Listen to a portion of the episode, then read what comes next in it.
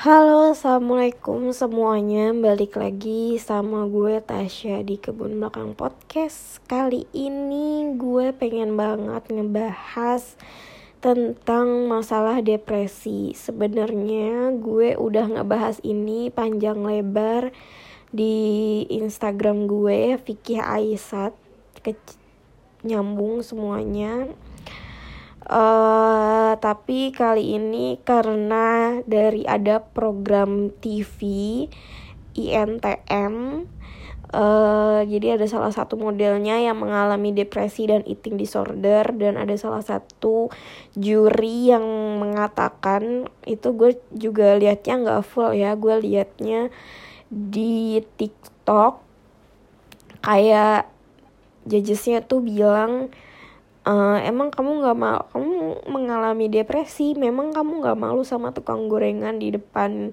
sana sama tukang martabak di depan sana kayak gitu.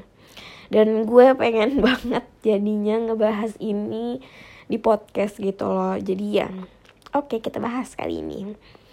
Jadi sedikit cerita pembahasan uh, depresi ini adalah salah satu oh ya disclaimer dulu gue di sini bukan untuk uh, kalian diagnose atau apa. Gue juga bukan tenaga kesehatan di bidang kesehatan mental. Gue hanya orang yang berpartisipasi dalam kesehatan mental gitu. Jadi gue bukan psikolog ataupun psikiater. Jadi uh, apa yang gue omongin bisa aja salah. Jadi bisa dikoreksi Oke, langsung aja. Jadi, depresi ini adalah salah satu gangguan mood. Uh, gangguan depresi ini adalah gangguan mood uh, sama seperti bipolar juga gangguan mood, depresi juga gangguan mood. Terus hal yang dominan pada depresi adalah perasaan sedih yang teramat sedih gitu loh. Kalau depre eh kalau bipolar kan dia uh, perasaan sedih juga ada perasaan manik gitu. Depresi sama manik. Sedangkan kalau depresi ya hanya perasaan sedih aja gitu loh. Terus um, uh, apa lagi ya? Perasaan depresi ini uh, yang sangat amat terlihat jelas itu adalah perasaan sedih itu. Lalu juga ada kehilangan minat terhadap ha minat terhadap apa yang sering dia lakukan. Terus juga minat terhadap kehidupan. Terus juga uh, negatif thinking overthinking. Selalu um, merasa tidak berdaya sendirian terus kesepian kayak gitu. Terus juga um, pada saat gue ngebahas di instastory sebenarnya gue lebih kepada ngebahas tentang penyembuhannya uh, apa saja. Terlebih gue kan setelah dari psikolog gue ke psikiater yang mana gue diobatin lewat obat-obatan gitu loh. Dan karena ini juga amat sangat jarang orang mengerti kenapa orang depresi berobatnya lewat obat-obatan sebenarnya apa yang terjadi gitu loh. Sebenarnya kalau misalnya gue jelasin uh, banyak banget terjadi banyak banget yang terjadi di kepala uh, ada salah satu neuron transmitter atau penerjem salah satu yang menerjemahkan di kepala itu gue lupa apa namanya. Nah dia itu ya mungkin istilahnya tuh rusak kayak gitu makanya perlu obat untuk dinetralkan atau ya diperbaiki semacam itu makanya perlu obat. Lalu kalau di bagian psikolog ya pastinya ada saat kita mengalami depresi kan banyak hal nih yang terjadi dari kurangnya minat bakat, selalu berpikiran negatif, bahkan sampai keinginan bunuh diri. Nah, yang kita lakukan yang dilakukan oleh psikiater biasanya adalah CBT cognitive behavior therapy di mana menampilkan kehidupan yang lebih sehat, cara berpikir yang lebih baik, uh, terus juga ya banyak lah macamnya biasanya itu profesional yang lebih mengerti gitu. Terus juga yang paling um, membuat gue uh, pengen banget menceritakan hal ini di podcast terlebih lagi ya. Itu yang pertama kali tadi gue bilang sejajesnya ini emang kamu nggak malu apa gue kutip ya. Emang kamu nggak malu kamu mengalami depresi memang kamu nggak malu apa ngelihat orang yang ada di misalnya tukang gorengan atau tukang apa di sana ya istilahnya dalam tanda kutip ya emang kamu nggak bersyukur apa dengan kehidupan kamu? Kok kamu bisa nyampe depresi? Kayak gitu kan. Uh, gue sih sedih aja ya ketika kalimat ini muncul dari seorang judges dari seorang juri yang um, amat sangat berpendidikan gitu loh. Dan menurut gue uh, kenapa juga ya harus ditayangkan juga kalau misalnya itu kan hanya siaran ulang gitu. Jadi gue agak um, kecewa gitu loh hal itu terjadi. Terlebih dari itu uh, ini juga jadi pelajaran bahwa hal itu nggak boleh diulangin nggak boleh dicontoh untuk orang-orang seperti orang-orang pada umumnya. Ya seperti kita ini gitu loh. Karena uh, depresi ini bisa terkena terhadap siapa aja, bisa terkena kepada guru, kepada murid, pengangguran kayak gue juga, terus juga pengusaha, model, uh, tukang gorengan, tukang bangunan, uh, artis, terus juga penyanyi, pemain film di sutradara segala macam siapa pun itu bahkan psikolog atau psikiater juga mereka juga bisa mengalami yang namanya depresi siapa pun itu gitu loh. Dan uh, ini adalah sebuah penyakit yang sama kayak penyakit flu gitu loh. Semua orang bisa kena penyakit flu gitu kan. Dan ya udah kayak mau siapa pun lo bukan karena lo kurang bersyukur bukan karena uh, uh, apa pun itu lo bisa terkena depresi. Tapi depresi ini memang bisa terkena terhadap siapa pun gitu loh. Dan kadang dan hal inilah yang membuat gue kayak jadi merasa sedih gitu loh. Dan um, setelah gue banyak bicara tentang kesehatan mental kayak gitu ternyata masih banyak juga orang yang tidak mengerti seperti apa sih sebenarnya kesehatan mental seperti apa sih caranya kita menghadapi orang yang memiliki kesehatan mental kayak gitu. Terus juga um, karena gue apa ya tahu gitu loh gimana perasaan orang yang depresi perasaan sensitivitas yang dia rasakan tuh luar biasa sensitif gitu loh. Bahkan dari hal-hal yang positif mungkin buat teman-teman yang udah dengerin uh, podcast gue yang ke-30 yang kemarin bacotan Tasya 30 lo dengerin gimana perasaan sedih gue terhadap sesuatu hal yang sebenarnya terlihat positif gitu loh. Tapi perasaan itu uh, membuat gue tuh jadi sedih banget gitu loh. Dan ya seperti itulah depresi. Kadang uh, hal positif tuh bisa jadi amat sangat negatif ketika kita marah berada di posisi itu gitu loh. Dan menurut gue lingkungan yang baik terus juga teman-teman yang mendukung uh, diri sendiri yang ingin terus bertumbuh juga salah satu kekuatan untuk bisa uh, terus apa ya mengobati perasaan depresi tersebut gitu loh. Terlebih juga gue kan suka Korea gitu ya. Banyak banget artis Korea yang bunuh diri karena mengalami depresi. Maksudnya dalam tanda kutip mereka kurang bersyukur apa? Mereka terkenal punya banyak duit royalti segala macem.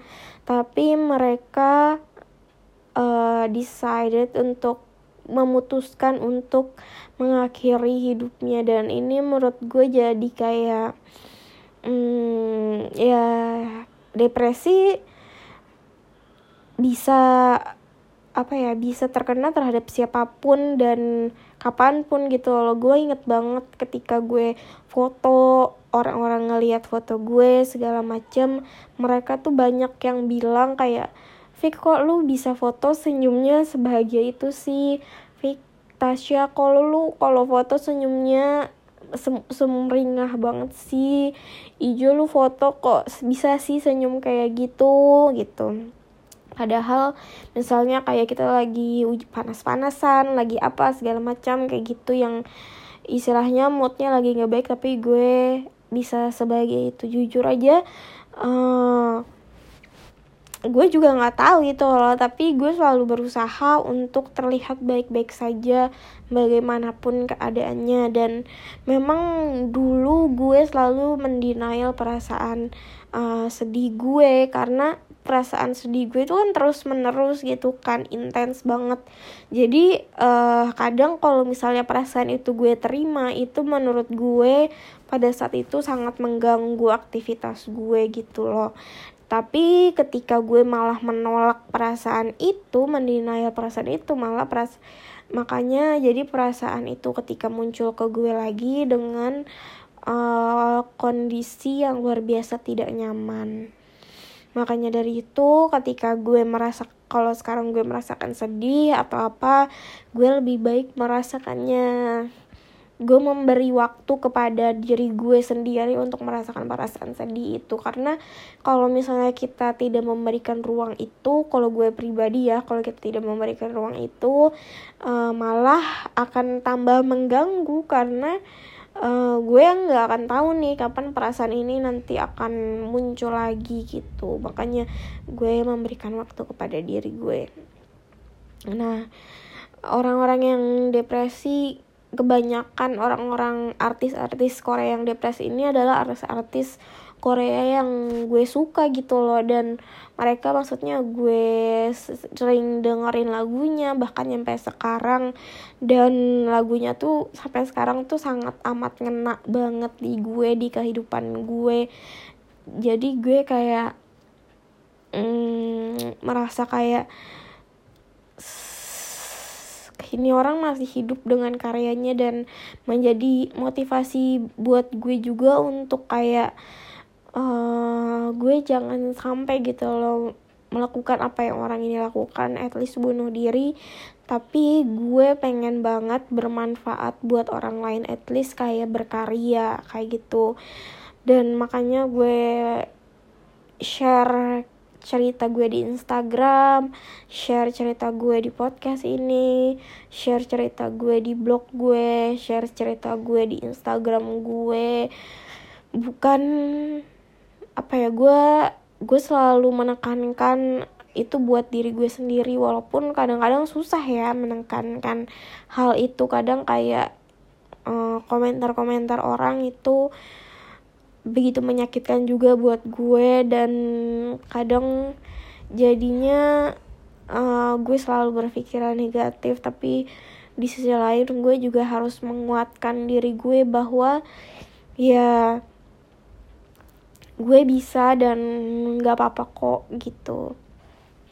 Karena ketika kita sedang mengobati diri kita akan banyak banget cobaannya dan itu tuh sulit banget gitu loh gue tahu banget perasaannya. Makanya gue selalu bilang sama orang-orang sama teman-teman gue yang cerita ke gue gue tahu keadaan ketika lo merasa sulit itu pasti tidak menyenangkan banget berada di keadaan itu dan harus melewatinya menghadapinya. Tapi ya kita sebagai manusia ya mau nggak mau harus melewati itu harus menghadapi itu harus merasakan hal itu gitu loh. Karena kalau enggak kita nggak akan tahu perasaan itu kapan akan memberontak gitu kan ya ceritanya terhadap diri kita sendiri. Um, terus juga banyak banget lagu Korea yang sering gue dengerin tentang kesehatan mental apalagi um, judul-judul lagu lagu judul lagu-lagu yang dari artis Korea yang udah meninggal itu yang bunuh diri yang sering gue dengerin juga. Ya dan apa ya mereka juga tidak pernah terlihat sedih gitu loh. Mereka terlihat baik-baik aja gitu loh. Mereka walaupun lagu-lagu mereka itu lagu-lagu mellow, lagu-lagu sedih kayak gitu, tapi mereka tidak pernah terlihat sedih. Tapi mereka juga mengalami ternyata tapi ternyata mereka mengalami depresi. Mungkin gue inget banget ada salah satu film dokumenter tapi gue belum nonton ini tentang ini tentang Suli FX nah ada salah satu gue kan sukanya SNSD kan hmm, salah satu member SNSD namanya Tiffany.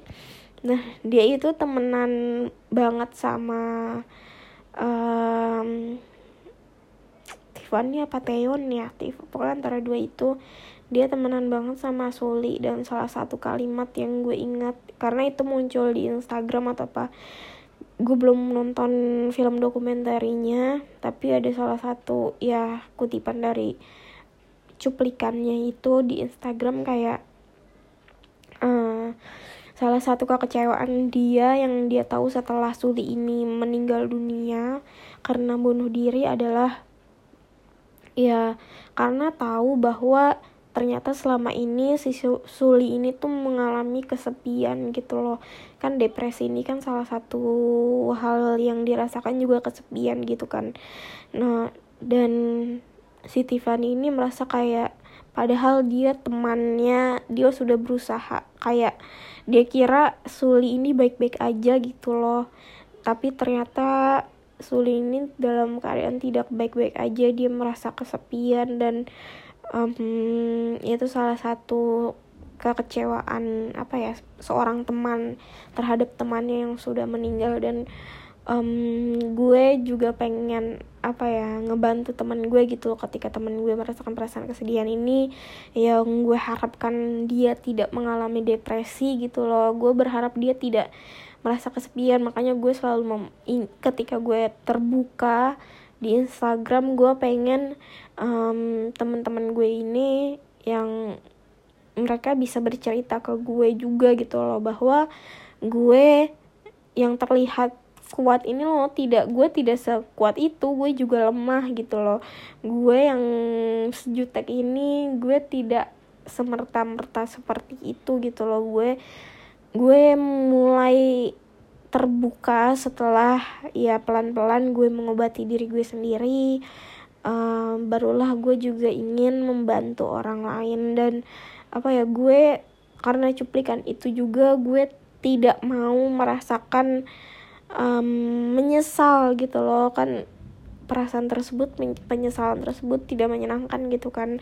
Gue tidak ingin menyesal juga gitu loh bahwa gue nggak mau kehilangan uh, teman gue kehilangan istilahnya sahabat gue walaupun istilahnya kayak cuma kenal atau apa tapi kan setiap kehilangan bahkan ketika ada misalnya artis atau siapa pun yang meninggal saudara atau ya di lingkungan gue kayak gitu di masjid ada yang meninggal um, gue selalu merasa kehilangan gitu loh. Karena um, walaupun gue nggak kenal sama orang itu ataupun apa gue tidak pernah berinteraksi dengan orang itu tapi ketika orang itu sudah meninggalkan dunia ini pasti akan ada rasa kehilangan gitu loh. Dan gue apalagi kalau misalnya itu adalah orang yang kita kenal gitu loh. Misalnya gue pernah teman sekamar sama dia atau gue mengenal dia pernah interaksi sama dia